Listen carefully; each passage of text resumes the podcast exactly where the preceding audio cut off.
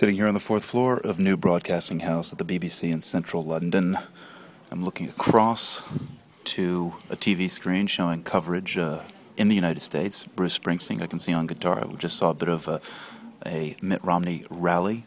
Not really sure where that rally was. And I thought I'd just provide from this headquarters a, a little media boomerang and share with you some of the other coverage that I just read in the pages of London's newspaper, The Independent. This is Rupert Cornwell writing yesterday.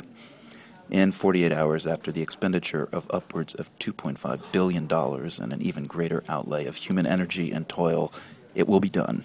The longest, the largest, the most important, the gaudiest, and, it must be said, on occasion the silliest exercise in elective democracy on the planet reaches its climax as Americans finally make their choice between Mitt Romney and Barack Obama.